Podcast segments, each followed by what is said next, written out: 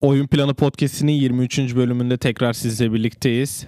@oyunplanı pod hesaplarını Instagram ve Twitter üzerinden takip edebilirsiniz. Hoş geldiniz diyelim tekrardan. Bugün yeni bölümümüzde Can'la beraber yine sizinle NBA'in derinliklerine inip güncel haberlerden, güncel konulardan konuşup bugün şöyle yapalım dedik. Batı'daki playoff yarışını konuşacağız. Bildiğiniz üzere sezon sonuna doğru geliyoruz. Mart'a geldik. Nisan ortasında playofflar başlayacak ve her zaman da her bölümde de söylediğimiz gibi sona doğru giderek maçlar daha çekişmeli, daha zevkli bir hal almaya başlayacak. Haberlerle başlayalım. Yine klasik. Jordan McRae Denver'dan ayrıldı. Takasla gitmişti biliyorsunuz ve Phoenix'le anlaştı. JJ Redick 2 hafta sakatlandı. Tam sakatlığı ne onun? Ayak bileği sanırım, yanlış hatırlamıyorsam. Evet, New Orleans'ı da zaten bugün konuşacağız. Pelicans için de büyük bir kayıp şu anlık için. Çünkü herkese ihtiyaçları var şu an. Playoff yarışına girmeleri için. Matthias Taibüli, Philadelphia'nın rookie'si. Gerçekten çok da iyi bir sezon geçiriyoruz. Top çalma kralı şu an hatta ligin. Olimpiyatta Avustralya forması giymek istediğini açıklamış. Yani Avustralya kadroyu biraz daha güçlendiriyor. 2 tane Philadelphia'dan kötü haber var. Joel Embiid sol omuz sakatlığı geçirdi ve bu hafta tekrar bakılacaktı. Tekrar bir re-evaluate edilecek. Kesin bir dönüş tarihi yok. Ben Simmons'ın da bel sakatlığı nüksedip tekrar. Onun da durumu belli değil. Ve tabii Phoenix için kötü bir haber. Kelly Oubre'de bir menisküs yırtığı var. O da sene başına çok iyi başlamış ve Phoenix'in en iyi oyuncularından biriydi. Devin Booker'la beraber. Aynı zamanda Jeremy Lamb de Indiana'da çapraz bağlarını kopardı. Hatta çıkıp foulleri de 2'de 2 attı. O bağ kopukluğuyla. Hatta bu Kobe'nin de Memorial'ın olduğu gün oldu galiba, o akşam. Ama bir akşam önce olması lazım. Sanırım bir akşam önceydi. Orada JJ Redick'in sakatlığı sol arka adelesiymiş. Gerçekten tam ayak bileğiymiş abi. Çok iyi teşhismiş seninki de. Ve Kemba Walker'ın da bir diz sakatlığı vardı biliyorsunuz. All Star'da da az oynadın demiş. Boston ama son çeyrekte full oynadı neredeyse. Zaten All Star'dan sonra da bir maça çıktı. Orada da Jason Tatum'un, evladın harika performansı devam ediyor. Onu da bir sonraki bölümde zaten Doğu Playoff yarışı yanında bahsederiz, konuşacağız.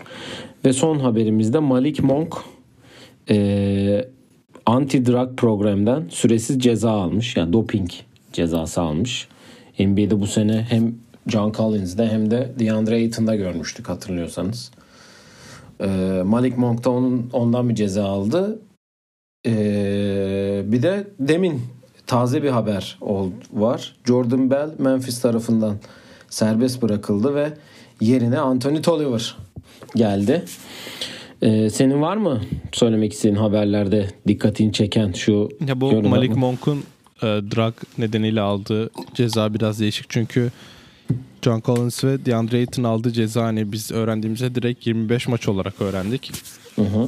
Malik Monk'un ne yaptığını bilmiyoruz ve yani neyden ceza aldığını da daha ortaya çıkan bir şey yok ve süresiz ceza alınması demek herhalde yani açıklamayacaklardır ne olduğunu ama daha ciddi bir şey olduğunu düşünüyorum. Çünkü yanlış hatırlamıyorsam hem Ayton hem John Collins bu idrarı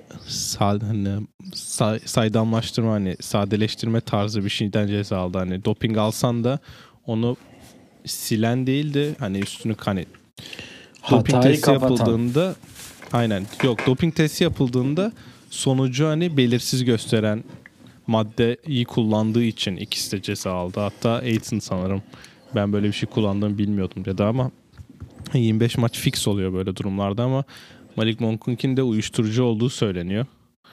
Uyuşturucu olduğunda da ben sanırım bir maç sayısı verildiğini düşünüyordum ama tam da iyi oynarken Malik Monk böyle bir ceza alması yani değişik oldu ama NBA biliyorsunuz böyle şeylere çok da dikkat ediyor. Charlotte'da Doğu'da 10. sırada şu an. Evet. Yani onların 8.'liğe yaklaşması zor da. Yani bu sakatlıklar tabii Philadelphia'nın canını sıkar biraz. Ya orası kesin zaten görüyoruz. Özellikle dün Shake Milton mesela inanılmaz bir maç çıkardı. Evet. Ve arka yani arkaya şaşırtıcı. 13 tane üçlük sokmuş. Yani iki maç oynadığı, attığı ilk 13 üçlüğün 13'ünde sokmuş. Öyle de bir rekor kırmış. Evet, çok değişik enteresan bir rekor ama yani NBA'de takımlar neredeyse maç başına 110 sayı atıyor ve atılması gereken 110 sayı var ve bir takımdan Ben Simmons'la Joel Embiid'i çıkardığınız zaman ne kalır birisinin ki atması gerekiyor o sayıları onunla. Ben Simmons'ı da çıkardıktan sonra ama Ben Simmons skor çok katkısı falan olmuyor. Şeyi verelim bu arada. Morris kardeşlerin ikisi de Los Angeles yolunu tuttu. Markieff Morris Lakers'a, Marcus Morris Clippers'a gitti. Ve dün de ben şaşırdım açıkçası. Lakers Troy Daniels'ı serbest bıraktı. Yerine bugün hem J.R. Smith'le hem Dion Waiters'la idman yapmışlar. İkisiyle beraber yapmışlar. Ve Dion Waiters'ın bundan sonraki görüşmesi Frank Vogel, Pelinka ve kim biri daha olacaktı görüşmede, tam hatırlamıyorum. LeBron'la olur da onu söylemezler. Yok olur tabii de biri daha olacaktı diyelim. Batı'dan son haberimizi de şöyle verelim. Steph normalde daha önce de bahsetmiştik, 1 Mart'ta dönecekti ama biliyorsun Amerika'da ay önce yazılır, gün sonra yazılır. 3-1 olduğu için 3-1'den de geri dönüşlerde Steph'in kötü anları olduğu için dün sahaya çıkmadı. Şaka bir yana daha hazır olmadığını düşündükleri için galiba dün sahaya sürmediler. Santa Cruz yani G League takımıyla idmana çıktı bugün. Ve bir sonraki maçta da büyük ihtimal oynayacaktır. Onların da felaket bir fikstürü var. Ligin en az galibiyet alan takımı biliyorsun, Golden State. Evet. Yani kas sıkıntısı olmadığı için süre olarak hani bir limit olmayacak dedi Steve Kerr. 1 Mart'ta oynamasını istedik ama yani sağlık takımı hazır olmadığını söyledi ki bu NBA'de zaten sakatlıktan dönen bir oyuncu için sağlık görevlileri hazır değilse yani onlar dinleniyor, öyle ben oynayacağım olmuyor. Özellikle Steph'in de bir acelesi olmadığı için sadece sağlıklıyken biraz form yakalamak istediğini söyledi. Özellikle de bu konuda çok iyi bir şöhreti olan Golden State sağlık ekibinin de biliyorsun geçen sene hazır deyip Durant'i sahaya sürüp Aşil'i de kopartıp bu sene oynamıyordu. Hazır demişlerdi ona da. Diyelim. Evet, bir de bu arada Durant demişken ben de son bir haber vereyim. Sonra konumuza geçelim. Durant'in bu sene hiç süre almamasına rağmen, yani basketbol hiç oynamamasına rağmen bu sene olimpiyatlarla geri dönüş yapabileceği haberleri çıkmaya başladı birkaç gündür. Kesin diye. Biz bunu konuşmuştuk sanırım maç kaseti yayınımızda ya da kadro yayınımızda ama ben öyle bir şey olacağını hala zannetmiyorum. Ben de düşünüyorum. Bütün sene yani $36 milyon kazandığı bir kurumda bütün sene oynamayıp sağlıklı yani şu an oynayacak durumda mıdır bilmiyorum da bence Mart sonunda oynayacak duruma gelebilir herhalde. Ama tabii daha dikkatli olmuyor bu konularda ama oynamayacağı da açıklandı zaten ama olimpiyatlara dönüş yapacağını ben düşünmüyorum. Ya bu ara çok geri planda kaldı biliyorsun, onun o egosu. Herkes beni konuşsun egosu vardır onda. O biraz geride kalınca baktı Oklahoma da başarılı. O da ona biraz şey yaptı herhalde diye bir haber çıkarttırdı böyle diyelim. Bence Las Vegas'ta kampta olabilir ama çünkü orada biliyorsun hani bütün geniş kadronun buluştuğu bir haftalık bir kamp oluyor ya, belki orada yer alabilir. Takılır orada, bir bok yapmaz. Çok pardon. Evet. Bunu da arada kaçırdım ama konu Durant olunca sinirleniyorum. Neyse. Yani Steph'ten bahsediyorduk. Fena da bir fikstürü var Golden State'in. Denver deplasmanı, sonra içeride 4 maç sırasıyla Toronto, Philadelphia, Los Angeles Clippers, Brooklyn. Sonra bir deplasman turuna çıkıyorlar ve bu deplasman turunun ilk 2 rakibi Milwaukee ve Toronto. Yani Doğu'nun iki takımıyla oynayacaklar. Sonra Indiana, Detroit, New York oynayıp içeride Atlanta ile oynuyorlar ay sonuna kadar. Yani Steph herhalde büyük ihtimal back to back'lerde pek oynayacağını sanmıyorum. Ama tabii yani sonuçta kas sıkıntısı olmadığı için yine de o şut ritmini biraz bulması gerekecek diyelim. Ve asıl konumuza geçiş yapalım. Batı konferansının playoff yarışını konuşacağız bugün. Ben sana sıralamayı vereyim. istersen. Lakers 1. sırada 46 galibiyeti var. Denver 2. Clippers 3. Houston 4. Utah 5. Oklahoma 6. Dallas 7. Memphis 8. sırada. En yakın yani ihtimali olan takımlar şu anda Pelicans, Kings ve Portland 26'şar galibiyet. San Antonio 25 galibiyette. Sondan gidelim istersen. Yani Sacramento, Portland ve San Antonio ile ilgili pek konuşacak bir şeyimiz yok. Ya ben Phoenix, Minnesota ve Golden State'i eledim yani otomatik olarak. Ya ben de eledim. Biz Phoenix'i ilk programda biraz hani ilk programın vermiş olduğu hype da vardı tabii bizde biraz. Yukarı şey yapmıştık ama. Ya Phoenix ama çok etkileyici başlamıştı ama böyle hani rekabetçi olmaları bile bence çok büyük bir artı takım adına. Ki onlar sadece baktığın zaman 5.5 maç gerideler Memphis'ten.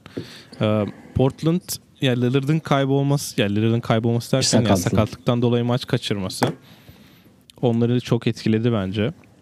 Yani çünkü Lillard inanılmaz bir basketbol oynuyordu. Hatırlayacaksınız Kobe'nin olayından sonra ilk maçta Lakers'a karşı bir 50 sayı atmıştı. Hı.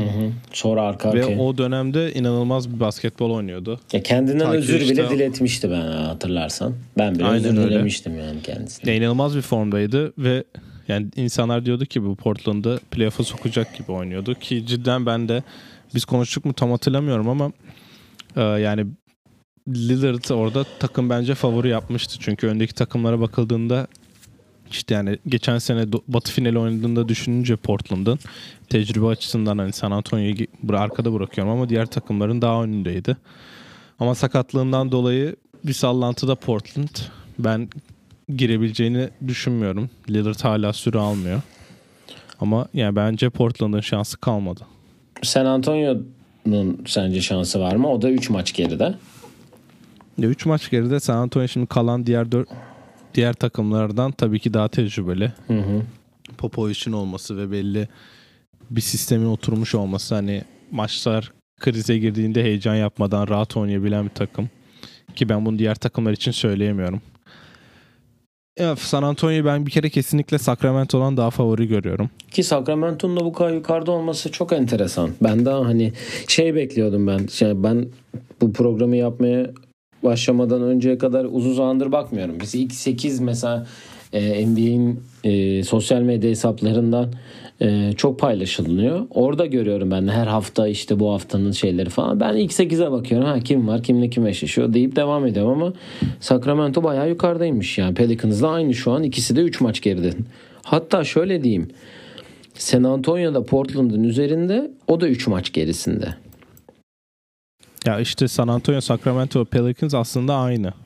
Hı. İkisi de 20.5 maç gerisinde Lakers'ın. Memphis ise 17.5 maç gerisinde. Yani 3 maç gerisinde. Aynen öyle. Sacramento'ya gelince sene başında hatırla Luke Walton acaba kötü koç mu diye bir muhabbet olmuştu. Hatta seneye başladıklarında 5'te 0'la başlamışlardı. Sonra yavaş yavaş toparladılar. Sonra sezon ortasında bir 8 maçlık bir mağlubiyet serileri var. Ve De'Aaron Fox'un da sakatlığı oldu bu sene. Birkaç maç kaçırdı ve yani bu tempo işini ayarlamakta biraz sıkıntı yaşadılar. Geçen sene Dave Yorger'le çok tempolu bir basketbol oynayıp De'Aaron Fox'u inanılmaz bir seviyeye çıkartmıştı. Bu sene De'Aaron Fox geldiği seviyeyi eşitle yani daha yukarı çıkarmaya çalışırken bir anda Luke Walton'un yavaş tempo oynatma çabasından dolayı takım çok ayarlayamadı nasıl basketbol oynaması gerektiğini. Ve hepsi çok genç oyuncular yani. Bayağı genç bir kadrosu var. Bu yüzden var. Hatta bunu da konuştuk. Buddy Hield'ı bench'e çekti. Hı-hı. Luke Walton. Bogdanovic'i ilk 5'e yerleştirdi. Buddy Hield'la Bogdanovic'in de zaten kontrat sıkıntıları vardı. Buddy Hield'ın hatta bir serzenişi de oldu. Evet. Bogdanovic bir sözleşme imzalamadı. Hatta yanlış hatırlamıyorsam şu an. Ama Sacramento yani tabii önümüzde daha 20-22 maç var ama Sacramento'yu ben burada çok yani favori olarak görmüyorum diyeceğim. Çünkü San Antonio ile 2 maçları var ki ben San Antonio'nun bu maçlarda çok rahat hani bir üstünü kuracağını düşünüyorum. Çünkü tecrübe olarak biliyorsun hani bir maç kazanılması gerektiği zaman Greg Popovich'e inanıyorum. Ben ki şu an önümde San Antonio'nun fikstürü açık. Şöyle bir fikstürleri var Mart'ın sonunda. Minnesota, Denver, Golden State, Sacramento, Golden State, New Orleans, Sacramento. Üff. Zaten yani burada orada... aslında birbirlerine kendi, yani herkes kendi kuyruğunu kesecek diyeceğim. Çünkü herkes birbiriyle oynuyor burada. Aynen öyle. Aynen öyle. Yani mesela sezonun son maçı New Orleans'la oynuyorlar. 15 Nisan'da. Bu playoff'a girme maçı bile olabilir ki biz bunu 2 sene önce yaşamıştık. Evet, Minnesota Denver mı oynamıştı? Evet. Hatta birinci Houston'la oynadı da ilk turda Minnesota geldi, hatırla. Evet. O yüzden ben San Antonio'yu Sacramento'nun üstünde görüyorum. Hatta ya Pelicans'a derin de konuşacağız ama ya sen 3 takımı düşünmeden, hani düşünmeden derken hani New Orleans, Sacramento, San Antonio 3'ünden biri. Önlerinde kaç maç kalmış oluyor? 22 maç kalmış oluyor. Hangisine güveniyorsun dersen ben San Antonio'yu seçerim herhalde burada. Ben de San Antonio'yu seçerim ama ya ben San Antonio'yu seçerim, evet. Hani çok belli. Zaten Dejante Murray de vites arttırdı. Hani hakikaten iyi de bir basketbol oynuyor. Ya Pelicans'da şu an şöyle bir şey var. Pelicans'a da geçelim istersen. O da çünkü playoff yarışının şu an 3 maç gerisinin dışında kalan isim. Yani şu an Zion'ın gelmesi hem takıma hem de lige bir hype kattı tabii ki de. Çünkü gerçekten harika oynuyor. Hani biz burada hep Ja Morant'e MVP olarak... Ay pardon bak. Geleceği gördüm, farkında mısın? Yılın çaylağı ödülünü hep Ja Morant kesin alır. Hani Zion çıkıp 50 atmadığı sürece gibi benim sözlerim vardır. Bir önceki yayınlarda dinlerseniz. Zion 50 atmadan da o ödüle yaklaşıyor gibi bir his var içimde benim. Ya tabii ki All Star'dan sonra Ja Morant'ın da performansı biraz düştü. Normal, hani sonuçta 19 yaşında birinden bahsediyoruz. Ama tabii Zion'ın bu hype'ı gerçekten hem New Orleans'a vites arttırdı hem bize keyif vermeye başladı. Çok iyi oynuyor.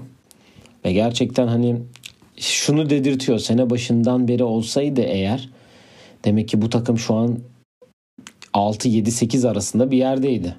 Çünkü ben hala hani Utah'ın bile onlardan daha iyi takım olduğunu düşünüyorum. Bile demek istediğim hani Lakers, Nuggets, Clippers, Rockets'a zaten yaklaşamazlar. Utah'a da yaklaşamazlar. Ama işte ne bileyim. Ya şöyle bir şey olduğunu düşün. Zion geleli 10 maç tarzı, yani 10-15 maç oldu. Hı-hı. Ve daha hala ne yapacağını bilmiyorlar. Dün ben Lakers maçını izledim. Hani Brandon Ingram hala Zion'la oynamaya çok alışık değil ki, zaten istatistiklerinde biraz düşüklük de var. Yani topu fazla pas veriyor ve yani tempolarında inanılmaz bir artış oldu. Sayı yedikten hemen sonra topu çıkarıp ileride Zion'ı bulmaya çalışıyorlar ki yani çok mantıklı bir, yani kolay basket için en önemli unsurlardan biri sayı yedikten hemen sonra rakibi hazırlıksız yakalamak. Günümüz NBA'nin de en önemli silahlarından biri hatta bu yani. Ya aynen öyle ve Ingram mesela şu an onu çözemedi. Sen Zion'ı bütün sene oynadığını düşünürsen bunu Christmas'ta çözmüş olacaklar. Christmas'tan sonra da bir 55-60 maç olduğunu düşünürsen, hani 55-60 maç hem Zion'ın takıma oturduğu hem Brandon Ingram'ın da belki tekrardan All Star seviyesi oynadığı ya da belki Zion'ın All Star olabileceği bir denklemde bence onlar Oklahoma'nın üstünde olabilirdi diye düşünüyorum şu an. Ya ben, ama demin evet. Sen söyle. Ya ben şimdi yine onların fikstürüne baktım. Onların da Mart'ın ortasında çok kritik bir dönemleri var. Arka arkaya içeride San Antonio, sonra dışarıda Memphis, içeride Sacramento, içeride Memphis'le oynuyorlar. Yani arka arkaya 4 maç direkt playoff'u etkileyen 4 maç. Ve sonra San Antonio ile tekrar oynuyorlar Nisan başı. Ki zaten sezonun son maçında tekrar San Antonio ile oynuyorlar. Yani dediğim gibi bu takımlar birbirleriyle oynadıkları maçları yenerlerse kazanan playoff'a girecek. Ya aynen ki Memphis'in 3 maçlık bir seri, 3 maçlık bir avantajı olduğunu da düşün. Ki bunun en kolayını da şeyde gördük. Bu hafta sonu Memphis kendi sahasında uyumuş gelen Lakers'ı yenerken bundan dolayı pazar günü Lakers ciddiye aldı ve mesela Pelicans'ı yendi. Ve hatta Pelicans'da bu maçlardan önce de Memphis'i yendi. Hatırla. Aynen öyle. Ya ki dünkü maçta özel bir şey söylemek gerekiyorsa da Zion'ın nasıl bir yıldız olabileceğini gördük. Yani öyle bir düdükler aldı ki LeBron 3 formu, 2 formülü kullandı sadece ya da 4 olması lazım. Tam hatırlamıyorum rakamı ama Zion zaten son periyotta bir 10 foul falan atmıştır diye düşünüyorum. Her kontakta ona bir foul çalındı. ki takım playoff'a sokarsa ben Rookie of the Year olacağını da düşünüyorum. Sen ne düşünüyorsun? O konuya geleceğim Rookie of the Year kısmına. Ben şeye dikkat çekeceğim. Bu Pelicans'da şimdi sene başından beri tabii ki Brandon Ingram çok üst seviye, All Star seviyesine kadar oynadı. Gerçekten takımı bu aldığı 26 galibiyetti. Yani 16'sında hani Zion evet geldi 10 maçta, hani 16'sının önünde 20'sine katkısı olduğunu düşünüyorum kafadan yani. Tabii şimdi Zion'ın gelmesi artı bir silah kattığı için bu Jrue Holiday'in de potansiyelini daha da fazla yükseltti. Jrue Holiday de daha rahat, daha iyi oynamaya başladı. Daha yani çünkü öbür türlü Brandon Ingram'a veriyordun. Yap abi bir şeyler. Hani anladın? Çünkü yani Josh Hart'tan hiçbir şey alamıyor. Gerçekten hani. Evet ki benim o konuda da yani büyük düşüncelerim var. Sen şimdi Ingram şeyine ben biraz katkı vereyim senin. Hı-hı. Ingram yorumuna. Zion San Antonio maçıyla gelmişti 22 Ocak'ta. O maçı da dahil ederek baktığımızda takımın en skorer oyuncusu Zion 1-2 3, 4, 5, 6, 7, 8 kere olmuş. Hı-hı. Ingram ise 4 kere olmuş. Ondan önce sadece Ingram değil mi? Ondan önce nereden baksan sadece Ingram, aralarda Holiday ve Redick var. Zaten Ingram olmasa All Star olmazdı. O yüzden Ingram bu takım bir numaralı opsiyonuydu. Yani Lonzo da hani bir belli bir ritimde oynuyor o da. Hani JJ Redick şu an sakat. Yani Josh Hart'tan hiçbir şey almıyorsun. Ne geldi seni rahatlatacak? Ah biri daha geldi. O zaman ben hani biraz daha katkı benim de yani onu da bir hype'a soktu. Onu demek istiyorum. Herkesi bir yani sadece tabii ki Zion'ın potansiyeli, yeteneği tartışılacak seviyede değil. Yani yanındakileri de yükseltti diyebilirim. Rookie of the Year için de ya evet playoff'a sokarsa ki eğer ama şöyle sokarsa Memphis'i dışarıya itip sokarsa zaten ki öyle olabilecek şu anda çünkü evet. 7 ile 8. arası 7.5 maç. Öyle de bir uçurum var aynen, arada yani. Pelicans çıkıp yani ve Zion aynı şekilde oynamaya devam ederse alır büyük ihtimal. Ama şöyle de benim sana bir sorum olacak. San Antonio kalır, Memphis ve Pelicans dışarıda kalırsa kim alacak? Ya bence Pelicans'ın playoff yapmadığı her görüntüde Ja Morant olur. Ya ama ben yine de Memphis'i 8. lig için tahminin kim peki? Ya ben San Antonio diyeceğim çünkü Memphis'e güvenemiyorum. Çok ya ben de onu soracaktım. Şimdi aralarında 3 maç olmasına rağmen Memphis'in şimdi ben bir takvimin yani fikstürüne bakayım. San Antonio ile oynamıyorlar. Bir maçları var ve bu maç San Antonio'da. Yani direkt bir maç sildiğini düşünürsen ve San Antonio'nun ben kazanacağını düşünüyorum. 16 Mart'ta bu arada bu maç. İki maça düşüyor. Aralarında iki buçuk maça düşüyor ve hani New Orleans da o ciddiyet oynayacak. Ya ben demiyorum ki Memphis bu yarım maç mı götürüyor yani. Aralarındaki? Yok direkt bir maç siliyor. Bir maç siliyor şu an zaten. İki maça iniyor. Abi matematik yani bir çok kötü. Bir de mesela Memphis'e bakıldığında yani. Şimdi New Orleans'da Milwaukee ile oynuyorlar. Hı. Sonra iki tane New Orleans maçı. New Orleans'ın ikinci maçın back to back'i Boston'la. Sonra iki kere de Toronto ile oynuyorlar. Yani Boston, Toronto, Memphis'e maç kaybedeceğini ben düşünmüyorum. Ondan sonra Dallas, Portland, Denver, Oklahoma dörtlüsü var arka arkaya ki yani Memphis'e öyle kesin kazanacak diyeceğim maç çok az var burada. Hani işte bir Atlanta var, Brooklyn var. Hani bunları zorlayabilirler ama ben tecrübeyle San Antonio'nun bu arayı kapayıp ben öne geçeceğini düşünüyorum. Arkadan gelen ivmeyle diyorsun. Alttan gelen aynen ivmeyle. Öyle. Valla ben ya tabii ki şu an önde olan her zaman bence bir adım daha öndedir. Tabii ki senin dediklerine San Antonio ile ilgili kesinlikle katılıyorum. Ama ben bu üçlü arasında bir sıralama yaparsam hani Memphis, San Antonio, Pelicans derim. Burada en düşük şansı bence Pelicans alıyor. Evet Zion'ın bir hype'ı var, bir şey var. Demin de bahsettik. Ama ben yine de Memphis sanki böyle yarım adım daha önde. Çünkü orada olmaya alışmış, bunun şeyine varmış bir ekip şu anda. Hani ulan harbi yapacağız galiba. Hani alttan geliyor. Yani Spurs ile Pelicans geç kalmış olabilirler gibi geliyor bana. Memphis'in son maçı Houston'la. Houston ya mesela Westbrook'la Harden oynamadı bile o maç. Evet, değil mi? Ama tabii ondan... orada da sıkıntı. Yani aslında sıkıntı yok. Şimdi yavaş yavaş yukarıya da tırmanalım istersen. Ya ben ona geçmeden önce Pelicans'la ilgili son bir soru soracağım sana. Hı. Şimdi Zion zaten birinci sıradan seçildiği için kontratı, yani birçok Lonzo Ball'dan daha fazla para kazanıyor Zion. Hı. Sence Brandon Ingram'a ne olursa olsun bu sene max verilir mi? Şu kesin.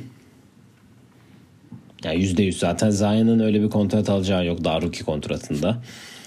Senin elinde başka bunu verebileceğin oyuncu kim var? Ya Cirol'u da yüklü bir para veriyorlar önümüzdeki sene. Tamam, Cirol değil sen elinde tutabiliyorsun şu an. Önümüzdeki sene tutar mı Cirol'u değil? Ya Derrick Favors var. Derrick Favors ya yani gerçi Derrick Favors, Brandon Ingram, E'Twaun Moore ve Frank Jackson'ın bird right'ları onlarda. Jahlil Okafor'un ve Kenrich Williams'ın da early hakları onlarda ama Derrick Favors mesela 17.5 alıyormuş bu sene. Brandon Ingram alır. Bence. Ben de alacağını düşünüyorum. Zaten o almazsa başkası verir. Yani bu şey olabilir. Zach LaVine, Sacramento, Chicago tarzı bir şey olabilir. Onunla ilgili yani de bu arada ciddi şekilde Cleveland takası konuşuluyor önümüzdeki yaz için. Çünkü evet, onlar. Zach LaVine'in sene içi şu an Chicago'da biraz karışık işler. O koç şeyleri var. İki playoff yapamayan takımda biliyorsun böyle hani arada yaz hani haber çıksın diye seviyorlar böyle şeyler. Aldım yazmayı. Verdim ben seni yendim gibi diyelim. Aynen. Doğu'yu haftaya konuşacağız abi. Doğu takım karıştırmıyor. Brandon Ingram yani bence kalır ama işte yani önümüzde 20 maç var. Mesela bu 20 maçta Ingram'ın rakamları bir an bir düşüş yaşarsa çok fazla yaşar mı emin değilim ama yani Ingram'dan suratından da anlaşılıyor zevk almadığı bazen. Ulan yine geldik topu Zion'a veriyoruz. Bazen mi? Hep mutsuzlar. Mesela hiç gülerken gördün mü mesela? Adam All Star'da bile hiç gülmüyordu. Dün biraz öyle birkaç pozisyon oldu. Yani ben çünkü Jrue Holiday ile Lonzo Ball zaten inanılmaz keyifli oynuyor. Çünkü hep koşan biri var. Asistleri yapıyorlar. Yani ben Pelicans'ın liderlerini görüyorum. Ya Lonzo ya Jrue onar asist yapmış. Havaya Zion geldiğinden beri. Havaya aynen atıyorsun öyle. Biri yakalıyor. Ama işte Brandon Ingram abi geldi bizim topları atıyor tarzı bir modu oluyor. Bir de Lakers şimdi duygusal bir şeyler kanıtlamak da istiyor haliyle. Hep ki bence oraya biraz Elvin Gentry bizi dinliyorsa buradan bir önerim var ona. Tabii hemen kesin. Mike D'Antoni'nin kitabından bir not alıp Chris Paul'lar James Harden'a yaptığı gibi işte Zion'ı önceden oyundan çıkarıp uzun bir süre sadece Brandon Ingram'la oynayıp sonra Ingram'ı çıkarıp uzun süre Zion'la oynamasını tavsiye ediyorum. Buradan ki ikisi de kendi ortalamalarına ulaşsınlar. Gerçekten şu an çok duygulandım. Evet. Yani Mike D'Antoni'yi sevdiğimiz için. Yani senin de eski anıların canlandı ama. Buradan bir örnek, Houston'dan bir örnek vermen, 61 maç kazanmış bir takımdan örnek vermen gerçekten olacak iş değil. Yani gerçekten... Mike D'Antoni bu işleri çok iyi yapıyor ki konuşacağız birazdan. Evet. Ama İşte zaten tek sıkıntısı da maç içinde çok düzen değiştirmemesi. Evet, buradan hem Memphis'e hem Pelicans'a hem de San Antonio'ya başarılar dileyelim önümüzdeki maçlarda. İyi olan 8. olsun diyelim. Ve ama benim bildiğim Batı'da son sözü Greg Popovich söyler. Onu da söyleyelim. Tamam, göreceğiz. Bir üst sıraya çıkalım. Arada 7.5 maç var dedik. Orada da şöyle bir şey var. 5-6-7 sırasıyla Utah, Oklahoma ve Dallas. Burada Dallas Oklahoma arası yarım maç. Dallas Utah arası bir maç. Yani Oklahoma Utah arası da yarım maç. Çok yakınlar. Belki de çok böyle şey olabilir ama bu dengeleri değiştirecek serilere de şey yapabilir. Yani burada olası bir şekilde durumda Dallas Denver'la eşleşip Oklahoma Clippers'la eşleşebilir. Houston'da Utah'la eşleşebilir. Ya da tamamen yani bir sürü eşleşme var. Bir bakmışsın Houston'la Oklahoma eşleşmiş. Utah'la Clippers eşleşmiş. Yani çok ben değişik şeyler var. Ben şimdi sana iki soru soracağım. Evet. Lakers'ı bir kere birinci kesin tamamladı diyoruz değil mi? Evet ya yani 40 yani şu an 5.5 maç önünde altındaki iki takımla da hem Denver hem Clippers'la 5.5 maç gerisinde. İkinci sorumda Rockets'ı kesin ben dördüncülükte görüyorum. Sen daha yukarı çıkabileceğini düşünüyor musun? Yani çıkabilir. Zaten buradan çıkabileceği tek şey ya, 1.5 maç geride daha. Biz yani demin 3 maç geride olan San Antonio'ya hak veriyorsak bence Rockets'ın da 1.5 maç geride olması, ki formda bir Rockets'ın. Bu arada Mike D'Antoni'ye de buradan dinliyorsa tebriklerimizi yolluyorum. Demin arada kaynadı. Ayın koçu seçildi Batı'da. 9 galibiyet, 2 mağlubiyet ve 8 maçlıkta bir galibiyet serisi var, biliyorsun. Evet. Ya burada şimdi benim sormamın nedeni senin saydığın 3 takım Utah, Oklahoma, Dallas. Hı. Yani yarım maç uzaklıkta herkes birbirinden. Rockets'ın ben 4. bitirdiğini varsayıyorum. Okay. Biraz büyük konuşacağım ama bu 3 takımın da ben ilk turda Rockets'ı yeneceğini düşünmüyorum. Utah'ta, Oklahoma, Dallas mı? Evet, üçünü de ben Rockets'ı yenebileceğini düşünmüyorum ilk tur serisinde. Yani şöyle diyeyim ben bu konu hakkında. Batı'da ilk 4 takım kendi arasında birbirini yenebilecek kapasitede. Ama alttaki 4 takım üsttekilerde yanına yaklaşacak bir durumda değil yani. Ki burada ya bence Denver'in hiçbir takıma karşı favori çıkmaz sahaya. 8. hariç. Ya bilmiyorum, sonuçta ben Denver'a şuradan pay biçiyorum. Hani uzun zamandır beraber oynuyorlar. Belli bir sistem var. Ve yok için gerçekten o kilolardan kurtulduktan sonraki de muazzam da bir performansı devam ediyor yani. Tek güvencem yok hiç. Ha dersin ki Dallas'a eşleşirler. Doncic çıkar her maç. 4 maç üst üste triple double yapar. Birinde 40 sayılı yapar. Birinde 35 sayılı. Tutacak adamın da yok ayrıca. Tutacak adamın yani. Ha, olabilir. Denver'ın tek en büyük artısı, ki bunu hani kesinlikle herkes söylüyor, çok fark olunur. Rakımından dolayı, yükseklikten dolayı insanlar oksijende sıkıntı yaşıyor ki oksijen maskeleri gördüğümüz günler var playoff'larda kenarda. Evet.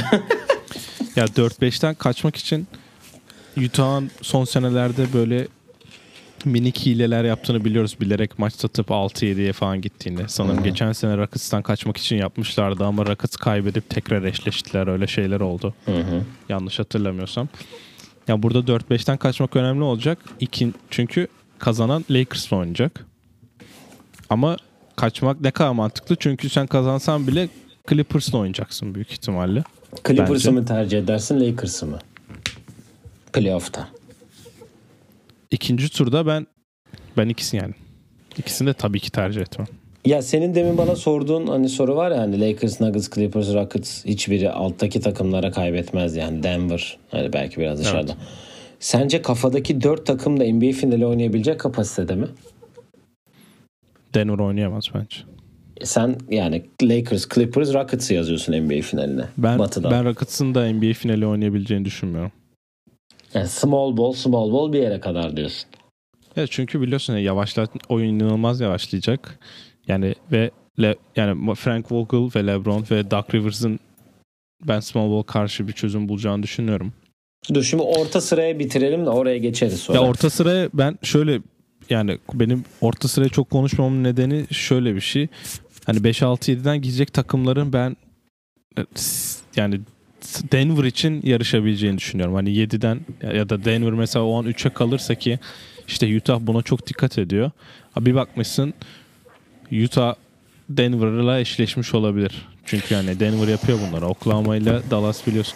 Dallas'ta Doncic'in sakatlığından dolayı belki bir sıkıntı olabilir. Hani kazandılar sanırım. Jalen Brunson'da da büyük bir sakatlık var. Evladımdır kendisi. Ne oldu? Sakatlığın sağ omuzunda bir sakatlık var. Bu sene sahalara geri dönecek ama sene sonunda ameliyat olacakmış ki ters omzu, solak olduğu için. Ya ben üçlünün sıralamasından çok kimle oynayacağına daha çok dikkat ediyorum.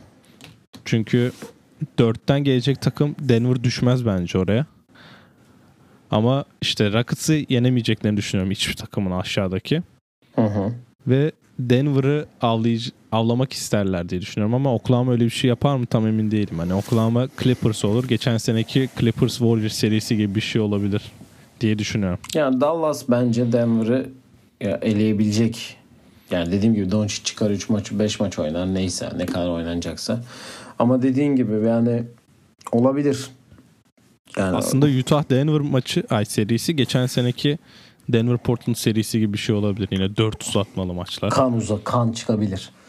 Aynen, inanılmaz yavaş bir tempo. İki yani Gobert yok hiç karşılaşması. Hı-hı. Ki basketbol adına hani daha Avrupa'yı bir seri olabileceğini düşünüyorum ben. Denver Utah eşleşirse ki yani sonra kazanan zaten Los Angeles takımıyla eşleşeceği için. Hı-hı. Peki sence Clippers'a bir sürpriz yapma ihtimali olan bir takım var mı aşağıda? Rockets dahil mi?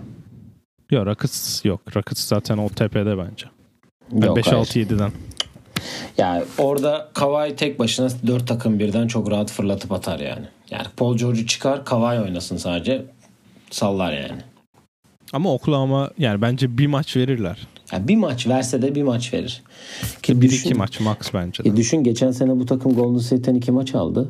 Oklahoma bir maç aldı. Evet, Rockets bir maç aldı. Rockets bir maç aldı. Düşün. Ya işte orada Doc Rivers, işte Patrick Beverley, Lou Williams değişik işler yaptılar.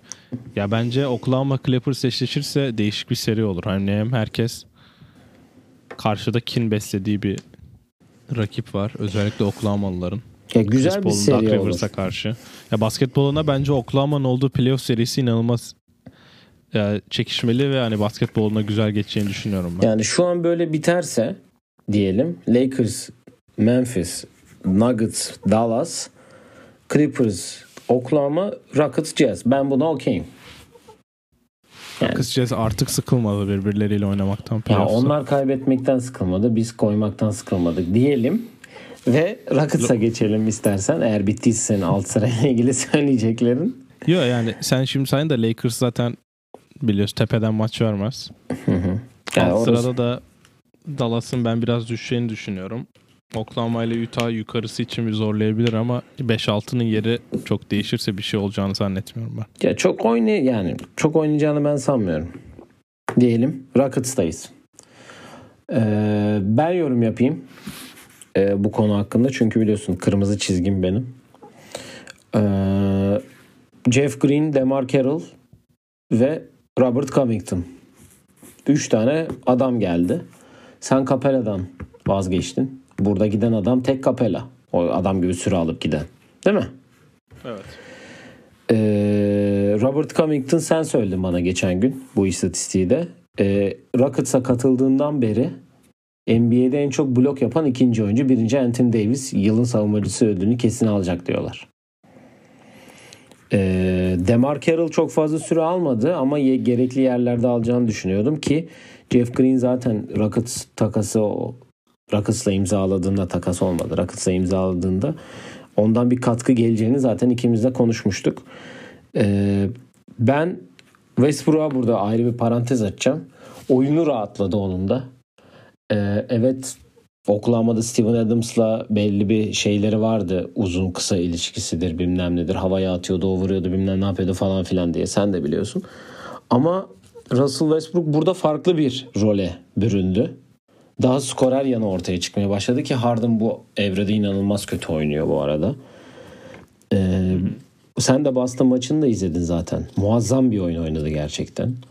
Ve nasıl diyeyim? Herkes elinden gelenin en iyisini yapıyor şu anda. Ve 8 maç kazandı bu takım. Bu hem Harden'ın oyunda rahatlattı eminim. Bir rahatlarsa kendisi.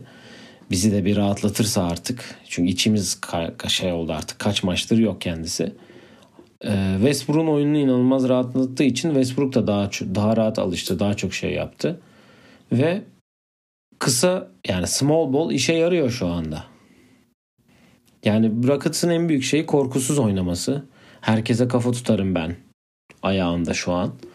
Westbrook zaten kariyeri boyunca hep böyleydi. Hala böyle. Yanında da James Harden var. Covington her maç neredeyse elinden geleni yapıyor. PJ Tucker zaten hep aynı. Yani iyi bir yolda şu an. Ben iyi gideceklerini düşünüyorum. Sana şöyle diyeyim. 2 ile 3 arası bana fark eder mi diye sor. Bana hiç fark etmez. 4 de olur. Dediğim gibi sen de dedin altta hiçbir takım Rockets'ı yenebilecek kapasitede değil. Öyle bir silahları yok. Ama 3 de bitirebilir bence Rockets. Ben senin bütün dediğine katılıyorum. Bir parantezi de burada ben PJ Tucker'ı açmak istiyorum. Bunu Jared Dudley, Zach Lowe'un podcastinde söyledi. PJ Tucker'ın sahada olduğu her anda PJ Tucker sahaya %100'ünü veriyor. Bunu işte biraz sinirlenerek söyledi Jared Dudley. Çünkü bu oyuncuyu nasıl, yani PJ Tucker nasıl en iyi savunma beşinde olmaz diye. Kesinlikle. Hani her sene o en iyi savunma beşinde olması lazım diye söyledi. Ben de ona inanıyorum yani. Bu takımın bu basketbolu oynayabilmesinin tek nedeni PJ Tucker. Çünkü PJ Tucker olmasaydı, savunma yapamayan bir 5 numara olsaydı undersize, böyle basketbol oynayamazdınız. Bütün uzunlar sizi rahat rahat yenerdi. Ve inanılmaz istatistikler yaparlardı. Ki Harden da ne kadar iyi bir post savunucusu olduğunu da konuştuk geçtiğimiz bölümlerde. Hı-hı. Hani çok kalmasa da bile yine her şeyi switch yapıyorlar ki zaten amaç bunun için small ball oynuyorlar. Hı-hı. Ve yani ben Boston maçını izlerim senin dediğin gibi. Oynayan basketbol hani beşimiz dışarıdayız. Birimiz penetre edip dışarıya pas veriyoruz değil yani. Bu oyuncular setlerde oynuyorlar. Hani belli bir konseptin içinde oynuyorlar. Birbirlerini screen'den çıkarıp hani Mike D'Antoni açılın birini sayı atacak oyununu en çok Harden yapıyor bence. ISO yok yani. Çok fazla post-up oynuyor. Hı-hı. Post-up'ta zaten rahat sayı üretebiliyor. Geçen kime yaptı? Boston maçında Daniel Tice'a post-up'ta fade'e atıp o bebek hareketini yaptı yanlış hatırlamıyorsam. Hani o da çok az üçlük atarak efficiency'sini yükseltti ki Boston maçında üçlük denedi yani. Neredeyse her maç bir tane falan deniyordu son bir ayda. Son 8 yani, maçta çok affedersin. Son 8 maçta kazanılan 8 maçta maç başına üçlük sayısı 2'ymiş. İşte zaten oradan belli oluyor oyunun nasıl değiştirdiği. Bu basketbol Westbrook için oynanıyor. Harden için oynanmıyor ki Harden için de çok yararlı oldu. Artık uzun yardımı gelmeden penetrelerde ki zaten uzatmada da görmüşsünüzdür Boston maçında hani geçip boş turnikeye attı. Playoff'ta nasıl olacağını ben merak ediyorum oyun yavaşlayınca. Yine üçlüklerin girmeme ihtimali yüksek tabii. Ama ben geçen Memphis maçını izledim yine. Austin Rivers aldı o maçı. Hani zaten fark oldu da Rockets bu basketbolu oynuyor ve ben insanların PJ Tucker bulmaya çalışıp bulamayıp bu basketbolu kopyalayacağını da düşünüyorum yavaş yavaş. Çünkü biliyorsun NBA'de kim ne iyi oynarsa ve ne başarılı olursa onu kopyalıyorlar. Warriors'ta da olduğu gibi hani tempoyu artıralım, üçlük atalımdan başlayıp sonra Rockets'ın bu üçlük atma serüveni ve şimdi de 5 kısaya dönmesini ben birkaç takımın kopyalayabileceğini düşünüyorum ama PJ Tucker gibi bir oyuncu bulmak zor. Bulunamayacağından da başarılı olacağını düşünmüyorum ama playoff'ta bence ilk turu rahat geçirerler. İlk turu işte zaten son 4'e o 4 takım kalırsa sürpriz olmadığı sürece asıl taşlar o zaman yerinden oynayacak. Clippers'a geçelim. Denver zaten konuştuk. İkisi de şu an aynı galibiyetteler. Clippers Kawhi'la Paul George aynı anda oynamaya başladılar. Geçen gün bir Paul George'la Lou Williams saha içinde bir konuşuyorlar. Sanki Türk basını haber yapmış gibi işte sahada ilk tartışma başladı bilmem ne falan gibi tweetler gördüm. Üstüne Lou Williams bir kod tweet yapıp paylaşmış. Haha siz hiç hani normal basketbol iki tane kazanmak isteyen adamı yan yana görmediniz mi? Ya da normal sahada nasıl bir basket var? Halı sahada geri koşmayınca abi geri koşacağım deyip koşmuyorsun. Gol yiyoruzdan sonra fırça atılma sahnesi. Aynen öyle yani Clippers yani çok fazla konuşacak bir şeyin var mı? Clippers hakkında herkes aynı şeyi söylüyor. Benim de çok diyecek bir şeyim yok. Herkes şeyden biraz tiksinmiş durumda. Sanki son 4 yıldır finale gidip repeat yapmışlar da 4. şampiyonluğuna gitmiş takım gibi takılıyorlar. Hani biz ne de olsa playoff'ta bu işi hallederiz havasındalar. Ben de öyle olduklarını düşünüyorum ama ya ben zaten yine Batı finaline çıkacaklarını düşünüyorum. Ortada bir şey yok abi daha. Yani öyle bir hal tabii ki çok önemli iki hamle yaptılar. Geçen sene bu takımın yaptığını herkes saygı duydu. Şapka çıkardı sen de ben de bütün NBA takip eden herkes de. İki tane geçen sene finaller MVP'sini alıyorsun ve yanına Paul George'la beraber alıyorsun ve bu takımı kaybettiğin ne var? Gallinari ve Gilgeous-Alexander. Onlar bunun yani kötülüklerini önümüzdeki senelerde çekecekler verdikleri draft haklarıyla ama yani işte yani Lakers'ı da Batı finaline kadar görmeyecekleri için bence rahat rahat final ya yani ben Batı finaline yazarım Clippers şu an. Peki Clippers Rockets eşleşmesi ne olur sence? Denver'ın 4'e düştüğünü varsayıyorum. Clippers Rock, bence Clippers savunmasıyla çok rahat eşleşebilir. 5 dışarıda sistemine ben ama Clippers'ın hani herkesi tutabileceğini düşünüyorum. Ama Clippers'a karşı da Houston'ın bu sene galibiyetleri var biliyorsun. Ya var ama işte bu 5 kısa sistemini bir playoff'ta görelim nasıl bir basketbol olacak. Tabii canım, orası öyle. Lakers'a gelelim. Batı lideri. Hani onları Denver'ı çok geçtik, fazla. Çok mantıklı bir hareket. Gerçekten demin bahsettik zaten. Yani şöyle diyeyim, ayıp olmasın. Jokic verdiği kilolardan ötürü kendisine teşekkür ediyoruz ve başarının devamını diliyoruz. All NBA First Team oldu değil mi? Yok hiç mi? Oldu. Hep bir pivot olacağı, bir pivot olmak zorunda. Anthony Davis'i pivot yazmazlar. Bence yazmazlar. O zamanı gelince bakarız ona. Çünkü oynadığı sürenin %50'sinden daha fazla o pozisyonda oynama zorunluluğu tarzı bir şey var. Sen hani de bu kural kitabı gibi bunları falan. Oğlum ne yapıyorsun evde? Sezona böyle şişman, bildiğin şişman geldi Jokic ve şimdi oynadığı basketbol inanılmaz. Kendisine teşekkür ediyorum benim fantezi takımımda. Belli oldu senin neden Jokic konuşmak istediğin. Evet. Lakers'a gelelim. Lakers zaten çokça da bahsettik aslında programlarda. Şimdi bir şutör hamlesi yapacaklar. Ya Dion Waiters ya J.R. Smith. Ben yani 51-49 gibi görüyorum. Dion Waiters biraz daha çok fazla, hani nasıl diyeyim? Biraz daha fazla değil mi peki bir cümle içerisinde? Evet. Fazla, yine fazla. Daha önde olduğunu düşünüyorum. Daha çok ismi etrafta dolaştığı için Dion Waiters. Bir de J.R. Smith kaç sezondur? Ya bu sezon hiç oynamadı. Dion Waiters 2-3 maç oynamış olması lazım. Ve Dion Waiters bir takılmaydı bu sene ondan.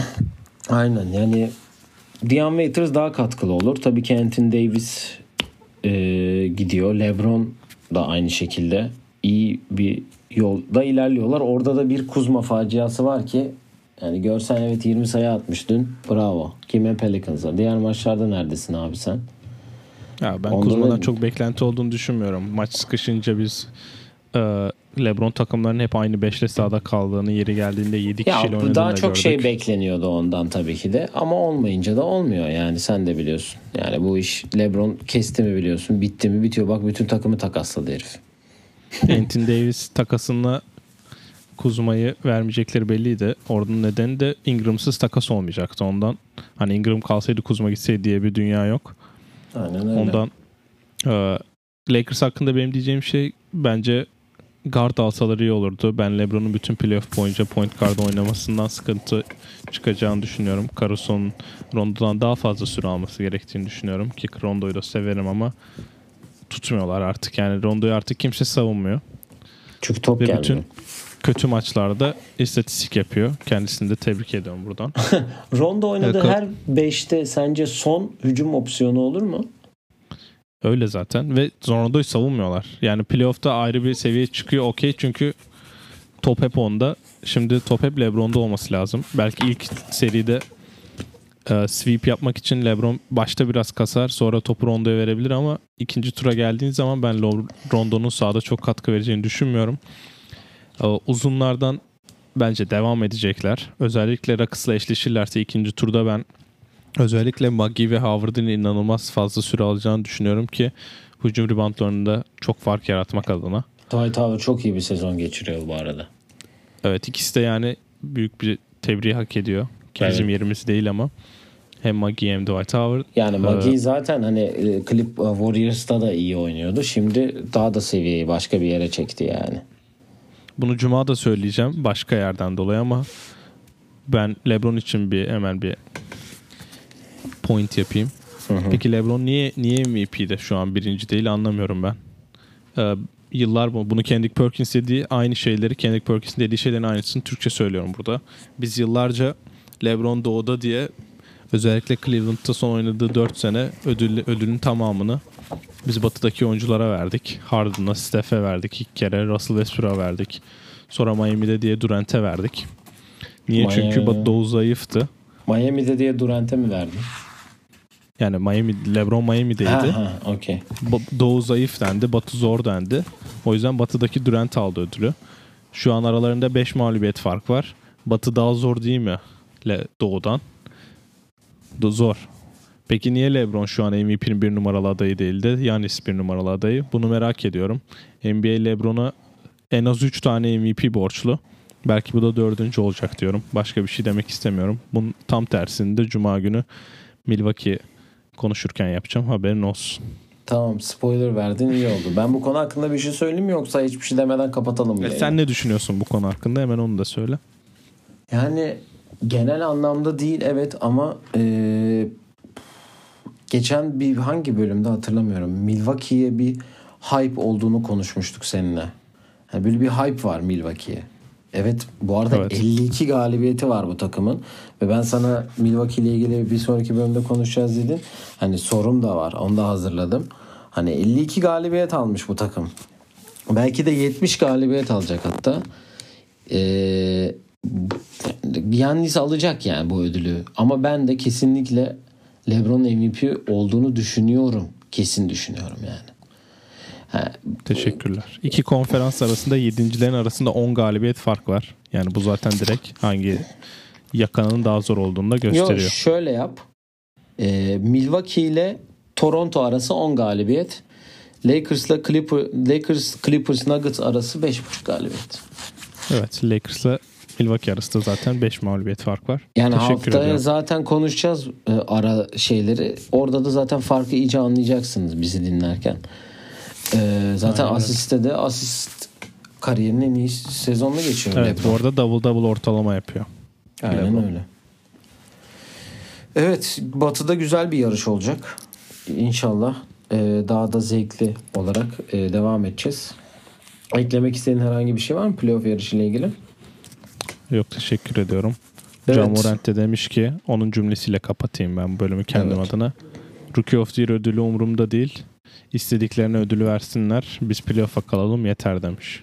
Memphis'i 8. yılından dolayı tebrik ediyorum. Playoff modunu açmış Ja Morant. Tehlikeli olabilir. Evet. Çünkü kendisini biliyoruz. Murray State'de neler yaptığını geçen sene. Murray State'deydi değil mi? Yanlış söylemedim. Evet. Teşekkür ederim. Bu arada Mart da yaklaşıyor. Haberin ol, hazırlıklı ol. Mart geldi daha doğrusu. Turnuva yaklaşıyor. Hazırlıklı ol. Aynen. Onu da konuşacağımızı düşünüyorum önümüzdeki bölümlerde. Aynen öyle. Evet, oyun planı pod, Twitter ve Instagram adreslerinden bizi takip edebilirsiniz. İstediklerinizi yollayabilirsiniz diyelim ve hoşça kalın diyelim. Hoşça kalın.